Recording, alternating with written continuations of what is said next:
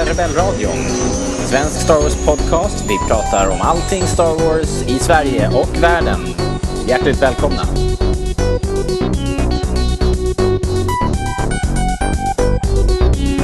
Välkomna till den här specialutgåvan av Rebellradion. En eh, Comic Con GameX Stockholm 2014 special. Mm. Smidig titel det där. Eh, I år var det första gången någonsin för Comic Con i Sverige och den hölls på Kistamässan norr om Stockholm mellan den 30 oktober och 2 november 2014. Och idag så tänkte vi sammanfatta lite intryck och eh, spela upp Threads of Destiny-panelen som eh, jag då, Robert, eh, modererade och Rasmus. Ja. Du var där. Ja, det stämmer. vi var där och pratade eh, Threads of Destiny då förstås. Precis. Och du hade ju också... Precis som vanligt nästan. Ja, eller hur? Det är alltid. Det, den... Hade bara publik den här gången. Ja. Den, den vägrar dö den här filmen, höll jag på att säga. Den, mm. den, har hängt med, den har hängt med länge. Och den har, nu när vi spelar in det här, snudd på 4 miljoner views. Just det, det stämmer. Det är ju fantastiskt. Det är, det är helt otroligt, verkligen. Eller hur? Det är, det är ju en fantastisk respons. Ja. Och jag är så glad bara över att jag slipper hålla på att sprida den själv utan att den sprids numera. ja, ja, nu rullar det på helt enkelt. Ja. Men det är ja, kul, det verkar ju ändå som... Sätta och, och liksom snacka om filmer men att just behöva pusha det, den, den biten slipper jag väldigt gärna numera. Ja, herregud. Efter alla år. Så det förstår jag verkligen. Men det är kul att den, har, den lever sitt eget liv nu verkligen. Och det är kul att folk fortfarande upptäcker den. Ja, Sådär. Precis. Det är kul mässan som upptäckte den för första gången och frågade vad det här var för någonting. Och det är alltid lika roligt att se just den här, det här avlånga ansiktet som dyker upp när man säger att det är en svenskproducerad Star Wars-film. Ja. ja, det är kul. Jag stod också och kollade lite sådär bredvid och när folk gick förbi ert bord på Comic Con så um, när de stannar till och tittar på trailern och, och eh, fastnar där. Det, ja. det är kul. Och, och som du säger, de här barnen som stannar. Eller så här, ja. Eh, tefalsögon, glosögon. Ja, liksom. verkligen. Ja, det är bland de bästa minnen just när det är barn som stannar framför tvn och bara ropar till sina föräldrar Pappa, pappa, det är Star Wars! ja. häftigt. Vad tyckte du om, eh, om mässan, om Comic Con? Mm. Eh, helhetsintrycket tyckte jag var jättebra. Eh, absolut rätt beslut att eh, slå ihop Comic Con med GameX. För eh, då, då, fick man ju två nördar i ett och samma rum. Ja. Så det tror jag definitivt var ett mycket smart val av dem. Eh, någonting som jag tyckte var väldigt spännande var ju det här med paneler och sånt. Eh, som jag hoppas att de kommer vidareutveckla och eh, ja, mer intressanta paneler oftare.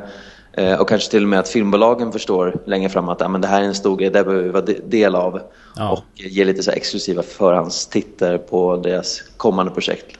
Det var väl eh, bland annat det som saknades. Ja. Eh, Disney hade ju i något av de tidigare utskicken hade, så stod det att Disney skulle vara på plats. Men de hade ju dragit ur visade det sig. Ah. Eh, och, men det finns ju flera filmbolag som skulle kunna. Och producenter ja. också för den delen. Det måste ju inte vara filmbolagen heller. Det kan ju vara, nu för tiden produceras det film eh, lite överallt, höll jag på att säga. Mm. Så, ja vi får det se. Som, de som var på mässan i alla fall och representerade lite, det var ju dels vi, eh, men också American Burger och Zon 261. Just det. Tror jag var där och representerade sina filmer. Men det är ju som sagt indiegängen som dyker upp i de här sammanhangen. De stora vill nog luta sig tillbaka lite och kolla vad det är för någonting mm. det här kommer bli. Innan mm. man satsar för mycket. Lite konstigt tycker jag. Det finns ju gott om eh, prejudikat vid det här laget. Liksom hela, ja, hela England svämmar ju över av sådana här mässor och, och nere på kontinenten också i Europa och Tyskland. Ja. Så det, det, borde, det är ett väl beprövat koncept. Det är konstigt att de inte dyker upp tycker jag. Men eh, Nå ja, det blir större nästa år i alla fall, får vi se. Och som sagt, ja. hoppas de fortsätter utveckla det. Och, och som sagt, eh, jag tyckte höjdpunkterna var de här panelerna. Det är alltid kul att höra folk som eh, brinner för en sak prata. Och, ja. och, eh, nästan oavsett vad det är för någonting faktiskt. Ja. ja, men det blir mera intimt också. Det är lite mer personliga reflektioner kan dyka upp. Ja, Så kul. Så att idag, vi ska inte, vi ska inte bli så långrandiga här utan vi ska helt enkelt spela upp den panelen som jag och du och eh, producenten Henrik Brandt höll på söndagen på Stockholm Comic Con. Just det. Och vi pratade då om eh, eh, filmen, fanfilmen Threads of Destiny. Eh, och för er som har en, eh, en iPhone så ska det gå bra att se bilderna också. De ska komma upp på skärmen samtidigt som ni, som ni lyssnar. Så kan ni lite lättare följa med i, i ja, se vad vi, vad vi pratar om helt enkelt. Och eh, det här är alltså panelen i sin helhet. Så när som på ett par klipp där vi gör, som jag har gjort, där, där vi kör film i panelen. Så har jag kortat ner det för att eh, ni ska slippa sitta och eh, lyssna på ljudet av eh, långa filmsekvenser helt enkelt. Med det sagt så lämnar jag över till mig själv på Comic Con i Stockholm. Alright hörni. Threads of Destiny föreläsning. Eh, välkomna ska ni vara. Jag heter Robert Lindberg. Jag är eh, producent eller jag driver bloggen och podden Rebellradion som pratar Star Wars på nätet. Och eh, vi skulle prata lite om Threads of Destiny här idag, fanfilmen. Eller som står i programmet Youtube-succén. eh, huvudpersonerna är ju såklart Rasmus och Henrik här idag då, som är regissör respektive producent, författare. Producent. Producent. Eh, och eldsjälar bakom det här projektet då. Vi tänkte kicka igång med trailern bara för att få lite feeling. Det är okej va? Jag ska få släcka. Så. Nice hopping.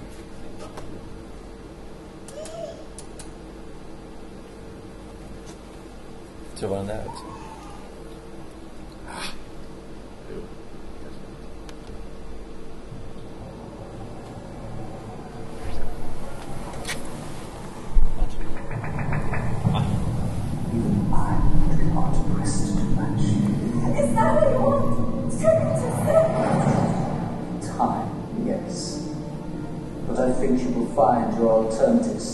Rather limited in that regard. Not even your precious young friends can say enough. Liar! Bring them up Of course he will. Bring my daughter back. She's all I have now. I swear we will return her and kill the man that did this.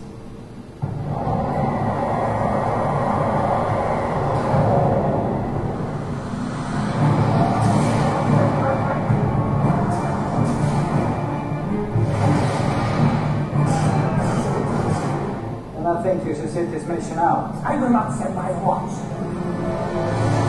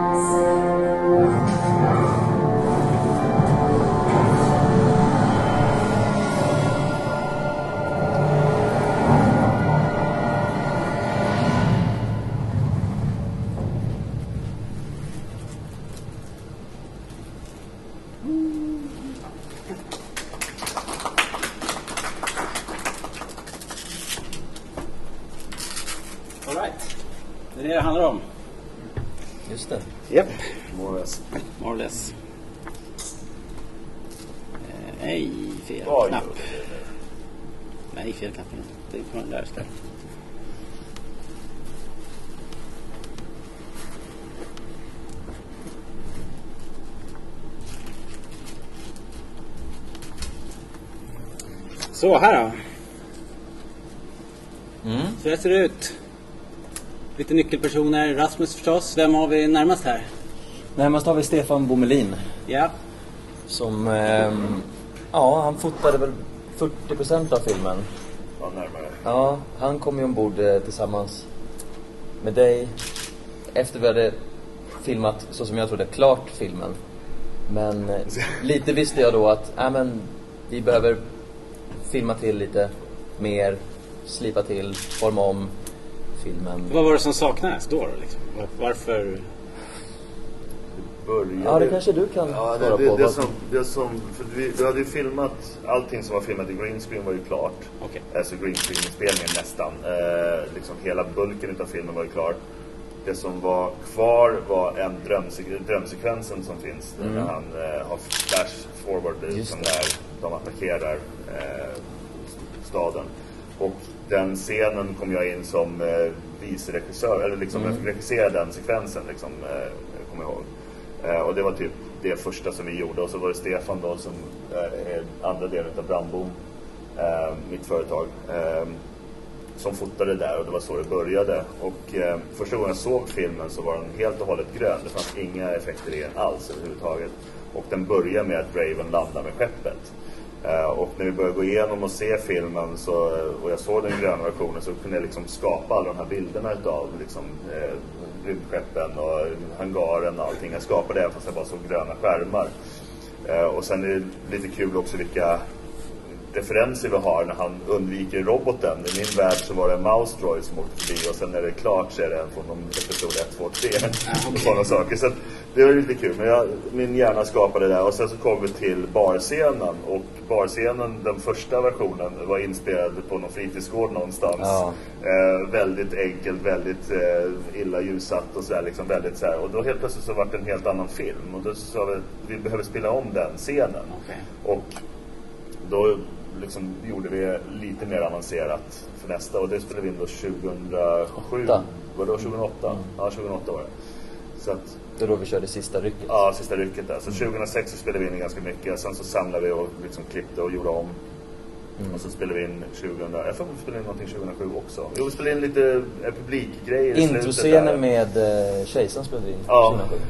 På två olika ställen. Men hur kom... eh, Du sitter här i din Batman t-shirt. I, det här tror jag är ut, Ja. utomhus på, på, Första hösten, på hösten på Ja. Häringe va? Första Häringe slott. inspelningsdagen Ja. eh, på Häringe slott. Eh, det här är nog tidigt på morgonen, klockan nio ish. Eh, vi har precis liksom fått färdigt kostymerna kvällen innan. Några kostymer blev färdigt på morgonen. Vi hade mer eller mindre alla skådespelare där första dagen. Så att jag var eh, lite halv... Vilke, men hur... Jag tror, jag tror de som har sett den och som kanske inte har förstått att det här projektet vart ju...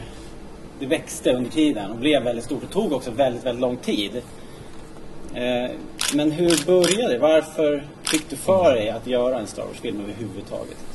Eh, idén dök upp våren 2005, precis innan jag skulle ta studenten. Och då var det tillsammans med de som hade gjort min slutfilm på gymnasiet. Som "Nej, vi, vi vill göra någon, någon till film tillsammans. Mm.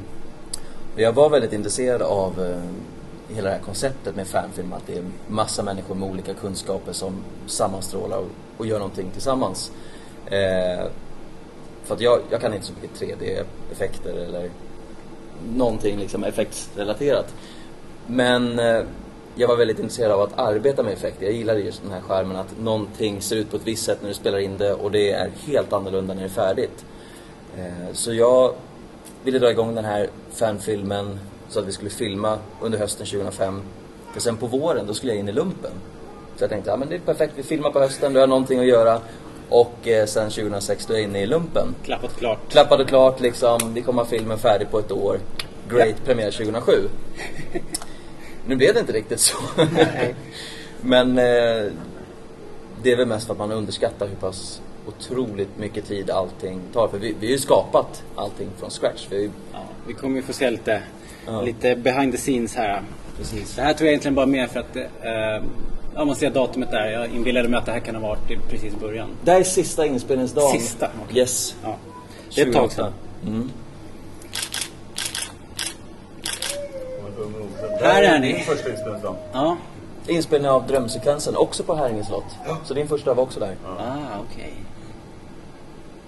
Eh, Det var lite roligt apropå just Häringe slott. Eh, Den enda premissen vi fick vara där och filma på- på var att så länge det inte är porrfilm så är det okej. Okay. ja, absolut. Okej. Men, men det är standard på alla ställen. Ja. Alltså, frågar du på en restaurang så här, då frågar de, är det porrfilm? Frågar du på ett hotell så här, är det porrfilm? Samma fråga med en precis väldigt liten skillnad liksom. Men är det i övrigt några tillstånd man måste ha för att hålla på och spela in film i publika miljöer så här? Eh, ja, Om jag nu ska-. Vi hade tillstånd från eh, eh, ägarna av marken. Så. Det är bara det? Ja. ja det är privat. Men det, också en liten rolig detalj när vi spelade in den här drömsekvensen. För vi var ju ett stort gäng statister. Vi hade stormtroopers på plats, rökmaskiner, Rökmaskin. folk som skrek. Det var ju enorm panik. Och sen när vi skulle komma dit ehm, dagen efter, bara för att tacka för att vi fick vara här. Jaha, har ni redan varit här och filmat? Så, ja. Det var det de Så här mycket vita, vita soldaterna som sprang runt i er trädgård var efter. Liksom. Det är en vanlig helg på Häringe. Ja, ja, Precis. Eh, vi såg ju några nyckelpersoner. Det här är ju antagonisten i filmen. Just det. Lord, Lord Siege. Ja, som Andreas Ulander spe, spelar. Ja. Eh, Det blir poppis, som vanligt. Det är alltid skurkarna som blir poppis Absolut. liksom. absolut. Eh, väldigt bra sådan också. och så prinsessan Ariana, Carolina Neurath. Hon, det pratade vi lite om tidigare här idag. Hon har hoppat av det här spåret. Hon är inte längre skådis. Hon, Nej, Jag det- hajade till en dag jag stod och bläddrade i eh, är det Dagens Industri. Nej, Svenska Dagbladet. Svenska Dagbladet, just det. Mm. Och- SvD. Ja, så var det en, eh, en, en stor eh, ekonomi, som en debattartikel signerad Carolina Neurath. Så där är hon. Det har hänt lite saker på tio år. Ja, Och, och, även, och även i TV liksom kan man... Ja, Nyhetsmorgon. Liksom absolut. Nyhetsmorgon har suttit och flera gånger och liksom pratat om ekonomi och grejer. Så man, vad fan är det hon var lite annat spår. Mm. Det, Eh. ja, det kan vi ta sen Just det, vi bläddrar vidare här får vi se. Mera från Häringe. Just det. Här är kul, eh, när man ser det här i filmen sen så är det, ju- man ser den här vackra porten, den här vackra murgrönan som är höstfärgad där. Men allting ovanför är ju eh, ett helt annat cityscape. Just det. Som är, allting är gjort. Liksom. Ja. Det här skulle föreställa vara precis bakom palatset. Eh, den här lite mer intima delen som kungen och drottningen och prinsessan liksom kan eh, dra sig tillbaka till och, och slippa pressen från hovet. um, ehm, det som var väldigt intressant med, vi valde att vi måste börja filma alla exteriörer först. Dels på grund av vädret, eh, men också för att vi ville att alla skulle liksom hitta sina rutiner, hitta karaktärer så att vi inte behöver bekymra oss för mycket om green screen och hela den problematiken. Eh, och för att det var, det var ett nytt team. Så alla skulle hitta sina, sina roller och rutiner. Så då började vi med alla eh, exteriörscener. Så första scenen, nu finns det nog ingen bild på det, men första scenen som eh, Patrik Holm som spelar Raven och eh, Carolina som spelar prinsessan hade tillsammans var sista scenen i filmen när de går tillsammans där i, i trädgården. Så det... för säkerhets skull. För säkerhetsservice, Ja. precis. Så man har ett slut på filmen, det är ju smart. Eh, här är var bara ett litet exempel på, alltså 501 såklart dyker ju upp alltid när det drar upp Star. Eh, jättekul, alltid, alltid roligt att se dem. Och sen så är det ju lite, fick ni lite kul produktionsvärde här. Statyer och det var lite häftiga miljöer här. Mm. Det här då? Det är också Häringe slott. Det är tredje gången vi eh, kommer tillbaka, det tredje och sista, eh, trodde jag. Och här spelade vi in delar av Ravens drömsekvens. Och vi kommer dit klockan sju på morgonen och har den här fantastiska dimman bara. Okej, så det här var en naturlig dimma? Det var Det är faktiskt en naturlig fråga, här, det var, det var Yes. inte film magic. Nej. det var om bara film magic. Vi, vi skulle en spela in jättedyr scener- maskin. Ja. ja. Ja, vi skulle spela in scener samma, eh, samma dag där sen, men då skulle det vara solsken. Men då hade vi fortfarande dimma, så då fick vi skära ut karaktärerna efteråt och byta till en solig bakgrund. Så att, jag vet. Win some, you lose some. Ja, precis. Win some, lose some. Ja, här har det lättat lite grann. Ja, jag undrar hur fasen ni hade åstadkommit det här alltså. Men det var naturligt alltså? Ja. Okej. Det förklarar saken. Eh, ja. Lite cool hårdvara här. Mm. Är det här grejer som 501 tar med sig tänker jag? De som är kostymer Eller har ni tillverkat grejer själva? Eller? Eh, det är främst, eh, när det är riktiga sådana Star Wars eh, replikor så är det folk som äger, Ja. eh, som plockar med, som vill låna av. Häftigt. Jag tror inte riktigt det är grejer. Fan. Den här är ju Något skön. vapen och lite shit. Ja, Ljussabeln och osthyveln. ja just det. Jag tyckte den var väldigt rolig. Här är ju ljushaben också. Yes. Vi kan man byggt dem där? De där har en eh, amerikan byggt. Eh, så jag nämnde projektet för honom eh, och vi kom överens mer eller mindre om... Han, han säljer ju såna här lightsabers, eller gjorde det då i alla fall. Mm. Eh, så då var det ett gäng sabers som jag fick till ett lite billigare pris Okej. än vad de egentligen kostar just för att det är en film och eh, jag skulle promota honom. Ja. Det Men du kommer inte ihåg vad han heter? eh, RLSA Sabers Okej. hette han. Bra, jag tänkte just för, att- Ja. för att du skulle uppehålla din del av avtalet. Ja, precis. Men jag tror inte han finns längre. Nej. Just den här länken till hans hemsida som är i, slut, eh, i eftertexten, den finns inte. Nej. Så att, Det tog för eh, lång tid. Han ja. hann aldrig sälja Han satt där och väntade på Ja. det. Var, det, var, det var hans brödpengar. Snart, snart kom- kommer det här Snart kommer. stora breaket. Ja, snart kommer alla köpa mina sabers. Och nu när folk börjar gå in på hans sida. då Han skulle ha hållit ut i fem år till. Ja, det Här då. Eh, ni valde ju då att köra lite fäktning här. Det här är ju hovets... Eh, de övar fäktning. Just det. Och då valde ni istället för att ha coola, stora, tunga bredsvärd så tog ni floretter. Ja, det stämmer. Varför? Ni han. Varför? Nej, det... Det blev bara så mer eller mindre. att Vi, vi ville ha ett vapen som inte skulle vara ett lightsaber. Okej. Eh, och det blev ganska naturligt ett eh, mer jordiskt vapen istället för att vi skulle försöka Tillverka någonting. tillverka någonting som skulle se halvdant ut. Under hela det här projektet så har vi hela tiden arbetat mot våra resurser. Eh, bara för att koppla tillbaka till Andreas Olander som spelar Lord Siege. Han köpte sin kostym och för att han köpte sin kostym så hade vi möjlighet att tillverka jedi-kläderna. Så det har hela tiden varit att vi har arbetat mot våra resurser och bara Ja. fortsätter. Så att vi, vi har tagit eh, det vi har haft tillgång till. Ja. det är häftigt. Det är en av de saker som jag personligen gillar mest med det här projektet är ju den här can-do-andan. Att det bara, vi gör det liksom.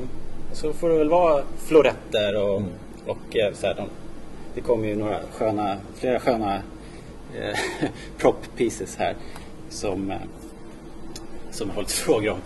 Men, eh, men det är liksom att, att ni bara gjorde det helt enkelt. Mycket coolt.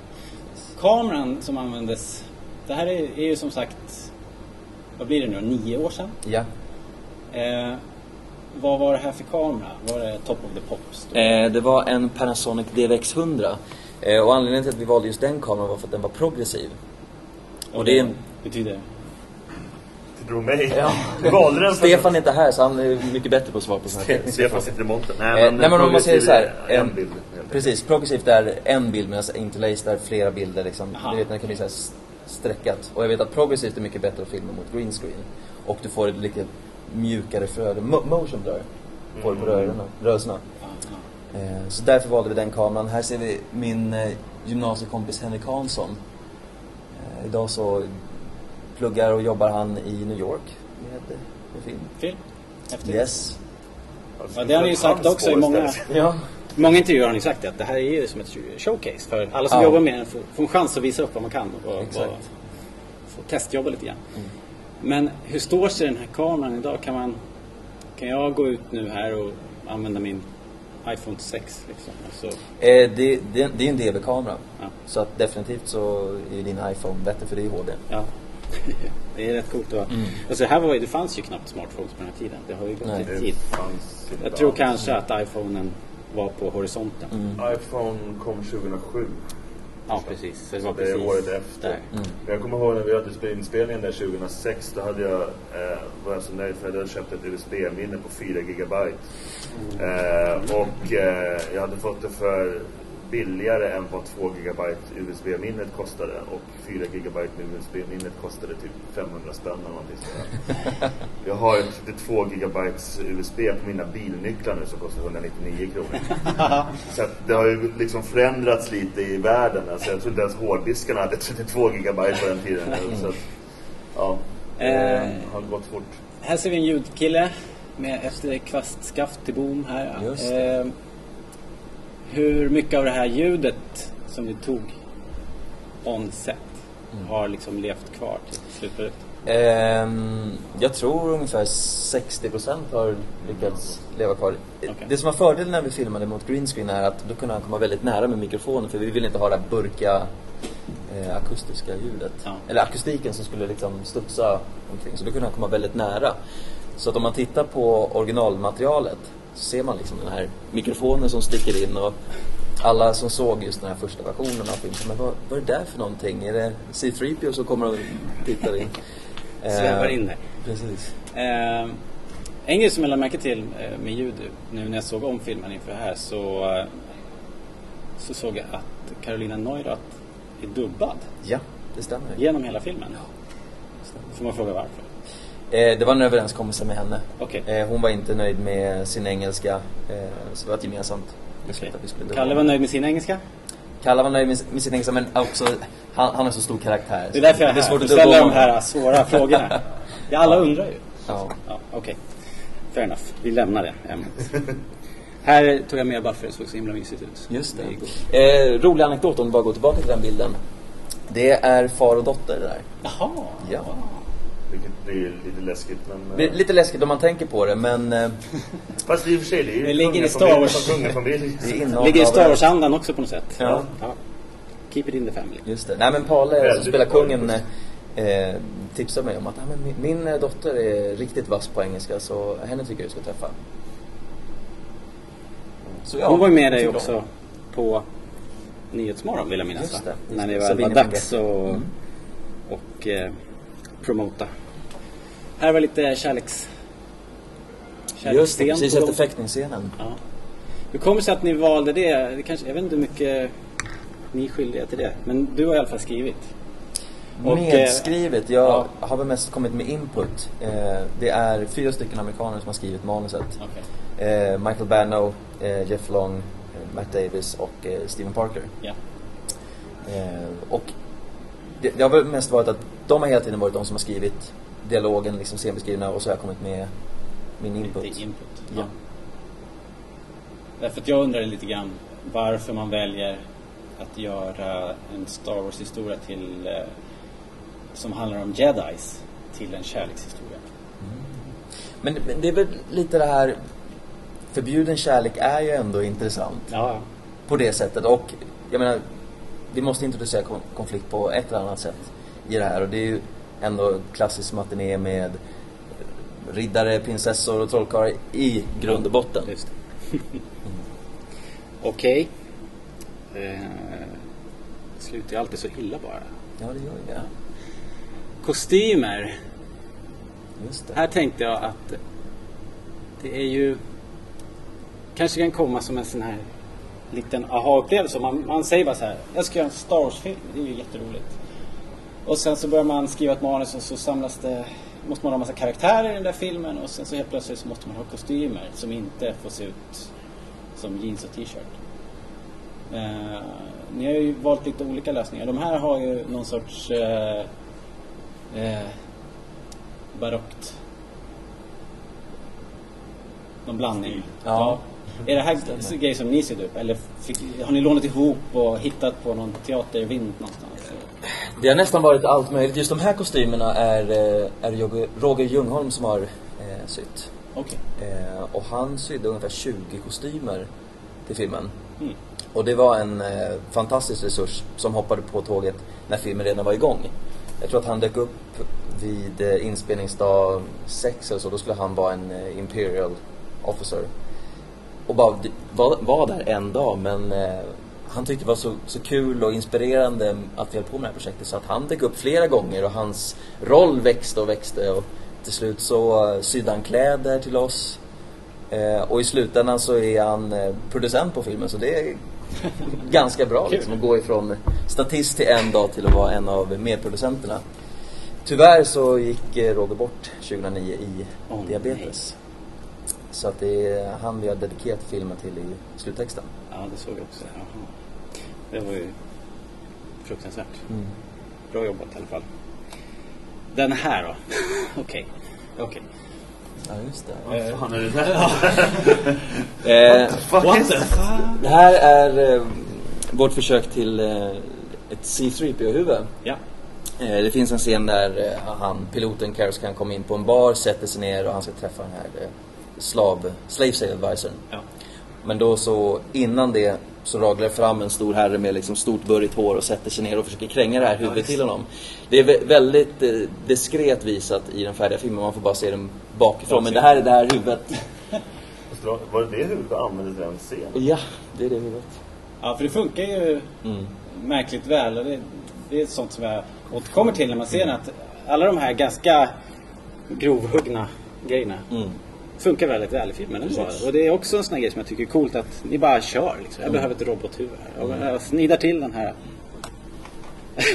den här måste du stå till svars för. Ja, absolut. Eh, Andreas Olander som spelar Lord Siege fick höra att eh, vi skulle spela in den här barscenen en gång till. Så då ville han inte missa sin chans att spela en karaktär någonstans där i vimlet. Helt crazy. Helt crazy och han hade till och med skrivit en liten bakgrundshistoria till, till sin karaktär. Det här är en Tusken Raider-jägare. eh, och eh, vad var det han sa? Those bastards took my beard but don't worry I glued it back on.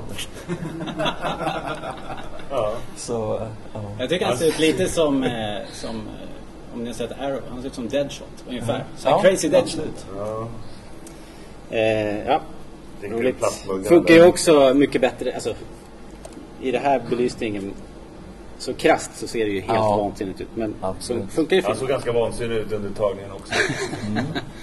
Här har vi honom då liksom som Ja, precis. Siege. Samma skådis. Mm. Lite mer eh, välrakad. Och två år tidigare. Ja, det. Just det. Nu börjar vi närma oss eh, green screen-bilderna här. Mm. Eh, jaha, är det var inte alls det. Här hade vi barscenen. ja. Ja, precis. Och det här var taget då inte i en... 2008, i- inte Åkersberga. Jo, nej, eh, Vallentuna. Vallentuna, precis. Så det här är Ja. Vallentuna värdshus som vi filmade i. Deras partydel och vi tyckte att det kändes så passande för de har en väldigt eh, läcker bar eh, i stål. Ja, en här Och så var det-. Cirklar som hade lyst med neon bakom. Genomlyst. Det var Ja, mycket grejer vi hade gratis där. Sen, vi, sen har vi plussat. Det finns ju shotet när de går in. just det. Eh, när Karos Khan går in på baren. Mm. Och allting som sker. Det tog, tog det två år, eller tre år? Vad tog det att skära ut den här? Eh, Man är helt vansinnig någon stackars jävel som har skurit ut varenda människa mot bakgrunden och liksom gjort en track på den. Och sen liksom hela vägen och sen... Ja, det är en lång 25 sekunders tagning när vi följer Karis när han går in i eh, baren då och det är liksom människor som slåss hit och dit. Svenska stuntgrupp. Svenska stuntgruppen, precis. Mhm. Eh, och så har vi alla våra statister som passerar kameran. Och det shotet tog någon, ja, alldeles för lång tid. Ja, jag tror det tog två år eller. Ja. Mm. Men det är just den här... Eh, Jag har ju börjat jobba med såna här grejer själv också så jag vet ju hur otroligt mycket jobb det är. Mm. Att liksom sitta med kanske ett shot som är två sekunder långt, Mm. eller tre sekunder. här Det är 25 bild för bild då eller? Ja. Och sen är det tio personer som de måste skära ut individuellt. Mm. Alla måste ha en egen maskning. Liksom. Det finns ingen automatik här utan det är Nej, hantverk. eh, det är bara hantverk. Och det är det man glömmer bort liksom, att det är otroligt mycket hantverk. Det vi kan säga också som vi märkte under inspelningen var att det var mycket lättare att filma i riktiga miljöer, ljussätta dem, liksom hitta så att skådespelarna inte är begränsade vart de kan röra sig och inte kan röra sig. Och i efterhand byta ut bakgrunden. Så det är väldigt många scener just på den här rymdstationen som eh, vi har bytt ut bakgrunden. Vi har filmat i riktiga miljöer, korridorer, barer. Mm. Men så har vi lagt till. Skulle precis komma till det. För här har vi också en, en, en En riktig däckverkstad. plats. En Ja. däckverkstad, helt Mm. otippat. Just det. Eh, eh, och jag undrade då lite varför. Varför har man valt Mm. eh, dels en däckverkstad men, eh, men en, helt plötsligt då en, en praktisk sätt istället för en green screen. Det var ju helt Ja, men men det- lite var det det också. Ja, absolut. Men det, det, var, det är mycket mer mobilt att kunna röra sig i, i en sån miljö. För att filmar man mot greenscreen så har man ju greenscreen på samma plats hela tiden. Och det är skådespelaren och kameran eh, som kan flyttas. Kameran har liksom, oh, tänk er här, greenscreenen, skådespelarna, så får man flytta runt dem så att det blir att, ska vi filma en dialog så har man två skådespelare som står mot varandra, kameran är här, filmar. Okej, nu ska vi byta håll. Flytta på skådespelarna, kameran står kvar, greenscreenen står kvar. Så det ville vi komma bort ifrån. För det, ja, Naturligare också. Här skulle de Mycket springa naturligare. mycket, det var ju mycket större ytor de skulle springa i och liksom Det är en fighting-scen här. Ja, och det, och det är ju också... är hur ska man få till en jaktscen när du bara kan springa tre meter framför det- den här green Och det är liksom, och det är det som de hade problem med i episod... eh, alltså de här gamla, de nya filmerna, Episod 1, 2, 3. Att där hade de ju också limiteringar. Även om de hade en green screen som var stort som det här rummet så kunde de ändå inte springa genom korridorerna. Mm. Som i eh, Star Trek, där har de ju byggt upp eh, liksom allting inuti en riktig fabrik. Mm. Och de har ju gjort som vi har gjort här, att vi har tänkt liksom så. Och då kan de ju springa i korridorerna in och ut genom dörrar och upp och ner. Det kan du ju aldrig göra i en green screen studio för då har du liksom en vägg du kan kuta rakt ner och sen så för att göra det kortare klipp. Det är därför folk går hela tiden. Även om du, även om du har bråttom till någonting så promenerar du. Kolla på det i filmerna. De promenerar till allt i Star Wars 1, 2, 3. Uh, och det är just för att annars tar green screenen slut innan de hinner prata klart. Spring igenom. Um, så att, um, och det märkte vi. Det var, ju väldigt, det var väldigt skönt att kunna ha det. Här och det där var en kall jävla inspelningsdag. Ja, jag skulle säga, det här, är det här in öppningsscenen när... Det är öppningsscenen ja. när... Eh, Siege landar och kliver Man ser precis. att det är kallt. Ja, 20 minus. Alla fryser. Ja, det var, vi kunde inte ta in kameran. För tog vi in kameran så skulle den eh, bara imma igen och så skulle den vara obrukbar. Så att vi, vi fick, en fick stå kvar utanför med kameran. Mm. jag tror där har vi också dubbat om eh, all dialog för att jag tror att Andreas Lord Siege blev lite förtjust att han lät lite så här till, till en början. Så det är inte riktigt den här mäktiga introduktionen till sin skurk. också. Just det. Just Men så ambitionen, gick den ifrån green screen mot mer praktiska ja. sätt under tiden liksom?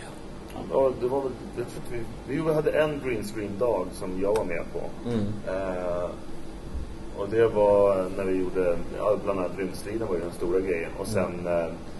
eh, eh shots till liksom, bakgrunden. Till, och sen hela mm. slutet när Ariana började Just folk. Just det. Ja, här är ju greenscreen Första greenscreen-dagen, om man bara tittar på skärmen där bakom så tror jag det är fem stycken skivor och sen är de här tracking-markörerna gigantiska. Så att det var också någonting som vi minskade allt eftersom och klippte till till liksom små ja. kvadrater. Ni lärde er efter? Ja men precis. Det Den här killen då? R2?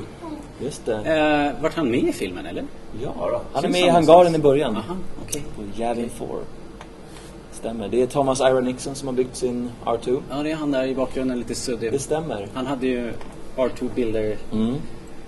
mötet här igår. Just ja. det. Om man tittar i sekvensen när jedisarna går fram och möter eh, Karus första gången så ser man honom i bakgrunden utklädd till Jedi Aha. har, har lite samtal tillsammans med sin R2. Okej. Okay. Ja. Men det är för de som verkligen tittar noga. Man ska titta noga på bakgrunden. mm. Här har vi lite... Eh, ja, Rasmus, du kanske ska berätta vad fasen det här är för någonting? Här eh, checkar jag av storyboardet. Eh, det var någonting som jag beslöt på en gång när vi skulle göra den här filmen och filma mot greenscreen att vi måste ha ett storyboard. För att eh, på förhand visste jag att vi kommer alla vara helt såsiga i huvudet under några av de här kvällarna, dagarna och då behöver vi ha liksom en tydlig linje. Vart ska folk vara? Hur kommer bakgrunderna såg ut sånär, och eh, så att vi var säkra på att vi fick allt coverage som vi behöver för att det är en jäkla hjärngympa att filma mot green screen och som sagt flytta runt karaktärerna, ljuset hela tiden. Eh, så det är nog, vi var, vi var nog inte riktigt beredda på att det skulle vara så pass utmanande som det blev.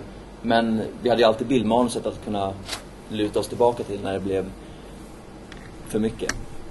Så att hela filmen eh, hade vi som storyboards. Här kan man ju se liksom hur det Ja. Precis, vinklar och allt man vill ha så man kan få med allting. Där är hela.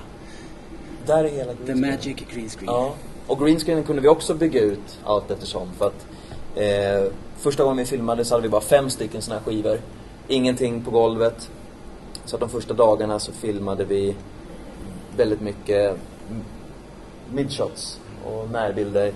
Eh, men sen allt eftersom jag jobbade under den hösten så fick jag lite mer pengar så kunde jag bygga ut greenscreenen, köpa tyg. Eh, så kunde vi ta lite vidare bilder, få med fötterna på skådespelarna. Ja. Har den levt vidare till flera filmprojekt? Jag tror den lånades till musikvideo en gång. Men sen har... tak. Nu är den eh, golv. Hemma hos mina föräldrar. Det var de som köpte de här spånskivorna och sa liksom, ja men vi, vi köper de här till dig om när du är färdig med filmen så får vi lägga dem på vinden. Vi använder dem till eh, en kortfilm som vi gjorde också som hette eh, I ett annat liv.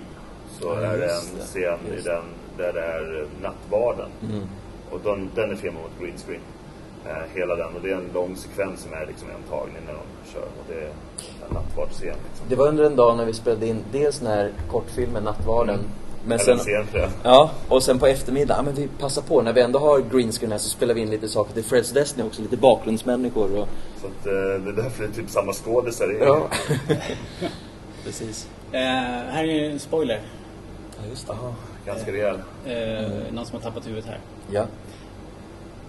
När man jobbar med green screen, är, blir det inte ett problem om man har så mycket skuggor i det gröna, tänker jag? Oh, det, är, Ja, jag bara, det är det ju, absolut. Men det är ju också väldigt svårt att undvika att få skuggor när du ändå har en människa som ligger på den här gröna, ja, gröna tyget. Det finns ju olika sätt att göra det där. Nu när, när, jag, när vi gjorde det där, då hade jag ingen koll. Men nu eh, har jag börjat jobba med green screen och grejer. Jag har precis slutfört en musikvideo eh, som jag filmade mot green screen. Och eh, liksom tänkte så här, ja, men den är fyra minuter lång, det kommer inte ta så lång tid att göra det. Jag visste ju liksom med, med Fred som vi haft liksom så här, men det var två personer som skulle sitta med där och jag visste mycket av det jag skulle göra, bla bla bla.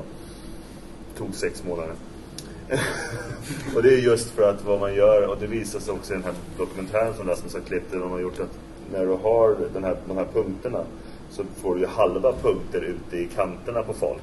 För att du liksom står för punkten. Egentligen skulle du flytta punkterna för varje tagning du gör. Okej. Men du har ju inte tiden till det alltid. Men det du förlorar i tiden på produktionen, att flytta de där punkterna, det vinner du till 3000 procent när du väl liksom ska liksom I göra det. efter. Och det är det problemet vi hade med den här och det var det problemet vi fick med tid när jag gjorde musikvideon. Så att även fast jag visste hur man skulle göra så det är ändå svårt att kunna liksom undvika det. Och det, ja, men det är precis som du säger. Här har vi ett liksom. exempel på det, precis. Exakt, med, med punkten liksom i... Och anledningen till att man har just de här punkterna är för att eh, man ska kunna se eh, kamerarörelserna. För att om en skådespelare går över bilden och det finns inga markö- markörer att följa, då har man ingen aning om var man ska placera bakgrunden någonstans. Så det är just därför man har de här markörerna så man kan följa dem och sen lägga dit bakgrunden efteråt. tracka bakgrunden. Tracka bakgrunden. Just det. Ni hade lite plockepinn med er också. Just det, vi använde sån här oversize pin till våran lightsaber fight. De gick av. De gick av. Jag tror jag hade med mig fyra stycken eh, när vi skulle börja spela in den scenen. Eh, och efter en timme så sa jag, vi måste skicka iväg någon och köpa ett gäng sådana här. För både Andreas och Patrik gick eh, verkligen in för den här scenen så att eh, de slog av pinne efter pinne. Och jag tror det var Patriks eh, pinne som knäcktes för det mesta. Så att det var en gång lyckades han slå av Andreas och var jag yes. Eh, ja, precis. Det här, är det inte egentligen anledning till att man vill göra en Star Wars-film? Inte det? Inte Jo, här det är det. egentligen? Absolut. Eh, det finns ju... Allting annat är bara fluff. Eller hur? Ja. Man vill ju komma till den här lightsaber-fighten. Det, men vi sparar lite på lightsaber-fighten i, i filmen. Ja, det, det, det är men lite blir, sparsamt man blir en bra payoff på slutet. Eh, är det samma sak med ljussablarna när man ska lägga till det sen? Då? Det måste man göra? Bild riktiga bild är så jävla dyra så vi hade inte råd att köpa Nej, någon just som det. fungerade.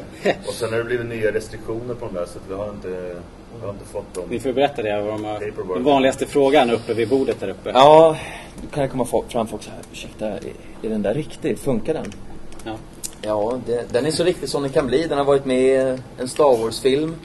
Men eh, det funkar inte. Det är väldigt osexigt. Det är en fantastisk eh, aluminiumsvarvning men det, det är inte så mycket mer än så. Det är först i färdiga filmen som den blir spännande och farlig.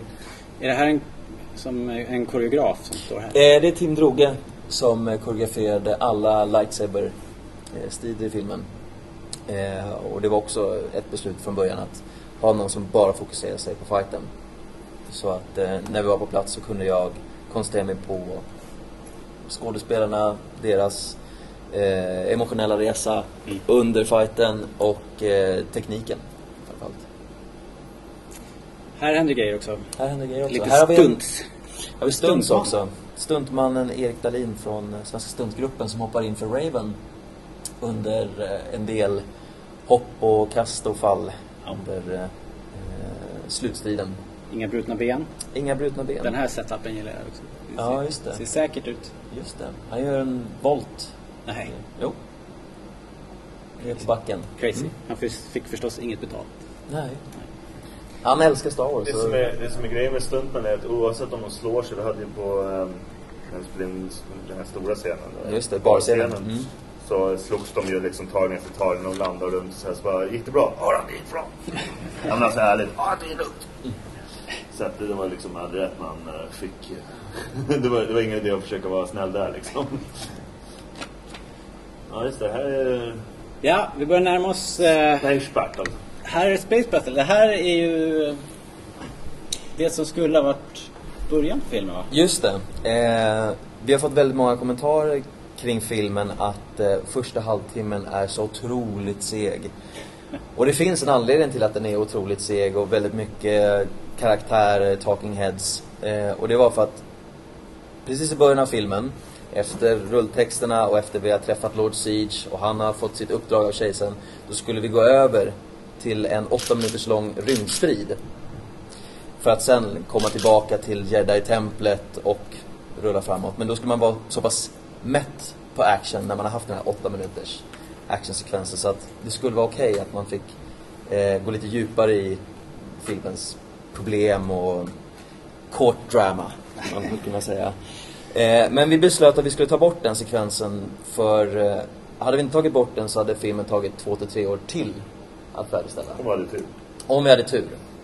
Det, det finns ju de här, de tre gyllene F'n när du gör en film. Fast, free, fantastic. Men du kan bara få två av dem. Så det är någonting vi hela tiden arbetar Fast med. and free, men det blev inte fantastic. Ja. Och det här var verkligen eh, free och Mm. fantastic, men inte fast. Men vi kanske ska gå över till. Precis. Vi har plockat med oss eh, den här åtta minuters rymdstriden. Eh, så färdig som den blev. Och eh, det finns eh, flera klipp som blev helt färdiga också. Så att eh, ibland kommer det blinka till hur den skulle ha sett ut, sekvensen. Eh, vi har också lagt till precis i början här eh, vilken scen den skulle överlappa och även på slutet. Så ni som har sett eh, filmen vet när den här scenen ska se in och ni som ska se filmen kommer Så här kunna är tänka in att Never before vara- seen. Never before seen. kör vi. Yes.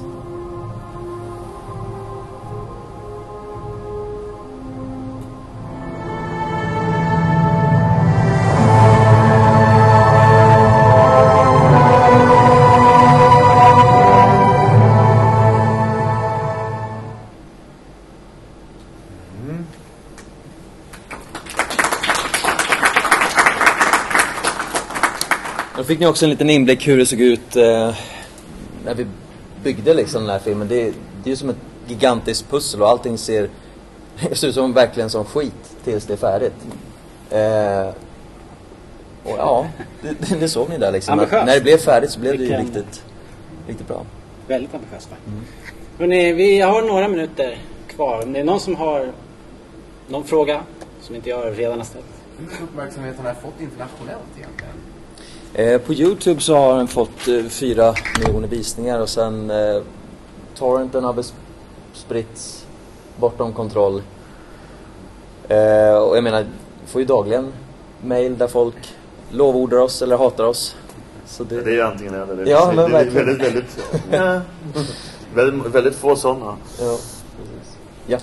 Eh, Har Lucas Arts eh, hört av sig eller liksom, lagt märke till det? Vi fick ett mail i, i våras eh, från deras eh, pressansvarig tror jag. Ja. Nu har jag tappat namnet på henne men eh, hon frågade om vi sålde eh, musikskivor där det var något Star Wars copyright-skyddat eh, material på. Och vi sa nej, det gör vi inte utan eh, Mary eh, Franklin var det som skrev, Just det, just det. Hon skrev till oss. Eh, utan vi svarade tillbaka att nej, vi säljer ingen skiva med eh, något copyright-skyddat material eller säljer någonting över, överhuvudtaget. Utan eh, allting som finns tillgängligt av filmen är gratis för att kunna ses och spridas. Så det var inget med det, var mer om ett ifall av hot till stämning. Ja. De ville väl ha lite koll så att säga. Jag har väl en, en följdfråga kanske. Hur går det till när man ska göra någonting som är Star Wars-relaterat som är ett ganska, det är ju ett, ett, ett ganska skyddat, Mm. mm. skyddat Mm. fel. Är det bara att ta för sig eller måste man be om lov eller hur? Så länge du inte försöker tjäna pengar på det eller smutskasta franchise så, så, så är det helt okej. Det är det som är så unikt med, med Star Wars, eller har varit det. Eh, inte eller det, sagt det är det fortfarande. Det, sagt någonting annat, det, det är lite det ovisst just nu. detsamma. Det är lite ovisst just nu hur eh, Disney kommer att eh, dra igång sen när eh, de börjar släppa sina Star Wars-filmer. Men de har ju öppnat upp tävlingen igen. Som, Ja. när, när Disney köpte Lucasfilm då sattes den här fanfilmtävlingen på is. Just det.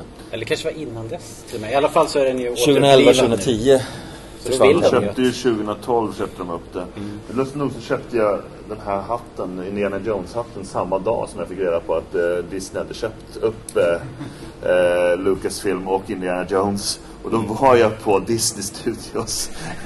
så att just därför kommer jag ihåg att det var 2012. Eh, och, men jag tror inte Disney, alltså det är så mycket reklam för Disney och för eh, Star Wars genom att folk gör sina fanfilms. Så att om de skulle stoppa det så skulle de ju liksom förlora otroligt mycket fans på en sån sak. Och just att ha den regeln att så länge du inte tjänar pengar på det. Det är precis som de som, alltså 500 första, de, allting det som de tjänar går ju till välgörenhet. De tjänar ju inte heller några pengar på att gå i dräkterna. Eh, för att det är samma sak där, att då skulle det också vara copyright. In, ja. Sen är också frågan, var ska man sätta gränsen någonstans? Ska man köra en nolltoleranspolicy? Ja men då behöver du börja jaga efter de här eh, barnen som sitter och spelar in sina fanfilms med leksaker hemma på sitt rum.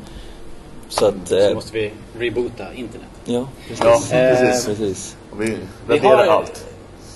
Det finns en grej till här. Mm. Ska vi dra den också? Det finns nästa projekt. Just det. Vill ni berätta? Eh, samtidigt som vi arbetar med färdigställningen av Vilsen så har vi hållit på med andra projekt och ett av dem är eh, den ockulta actiontrillen Vilsen som ni nu ska få se en exklusiv första titt på våran trailer. Eh, ja, låt dem Ja. tala för sig själv.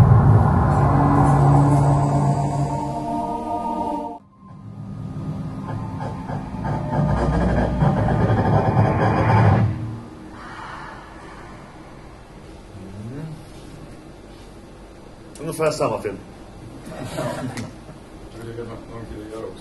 Eh, nej, den här... eh, 2012 eh, drog vi igång 2012 där. började vi med den och den kommer... Den är färdiginspelad helt och hållet, färdigklippt. Eh, det är ljudeffekter och musik som vi håller på att jobba med nu och eh, Lite data också. lite, lite specialeffekter här och var, lite flugor och lite annat. Fred's Destiny hade 1897 effekter, den här har 258. Så det liten skillnad. Vad har jag gjort? man ska 45 gå då? Eh, vi har en in, inte bestämd liksom, vilken distribution den får. Men det är minst. Troligen, förhoppningsvis bio och VOD. Alltså, Blu-ray och DVD, det är dött som disco. Så att eh, liksom, troligtvis kommer det bli att det har blivit mer och mer vanligt nästan att släppa det på digitalt först och sen på bio. För att de som har sett den digitalt så fan, den här vill jag se stort. Eh, så vi får väl se lite där vilken version det blir då. Eller om man pratar med Netflix eller vilka det är. Liksom. Men frågan är med specialeffekter, eller ja, specialeffekter och ljudeffekter. Det är något som jag har hört till, eller här bortklippta scenen till eh, Mm. en Star Wars-film. Eh, Det är, är det riktiga alltså, ljudeffekter från, som filmerna hade? Eh. Ja, just för den här rymdscenen så eh, använde han Daniel Djuric som har gjort eh, alla ljud till hela filmen. Han använde ljud från ett bibliotek. Men just i själva filmen, då har han återskapat eh, lightsaber-ljuden. Alla skepp och sånt har han skapat helt från scratch. Eh, och eh, Historien och allting. Definitivt, definitivt. Så att, eh, det, det var den utmaningen som han kände att han kunde bita i liksom, i, i det här projektet. Ja. Och det, hade filmen inte haft det ljud som den hade så hade det inte varit Riktigt samma film. riktigt samma film. Nej. Hörrni, vi har kört slut på tid. Ja. Och du har satt igång. Tack ska ni ha. Den, den sitter det fast där så jag ska... Tack för att ni kom. Och nu, och nu kommer vi köra till nästa monster. Vilken vart det nu? Vart det E4 eller E5?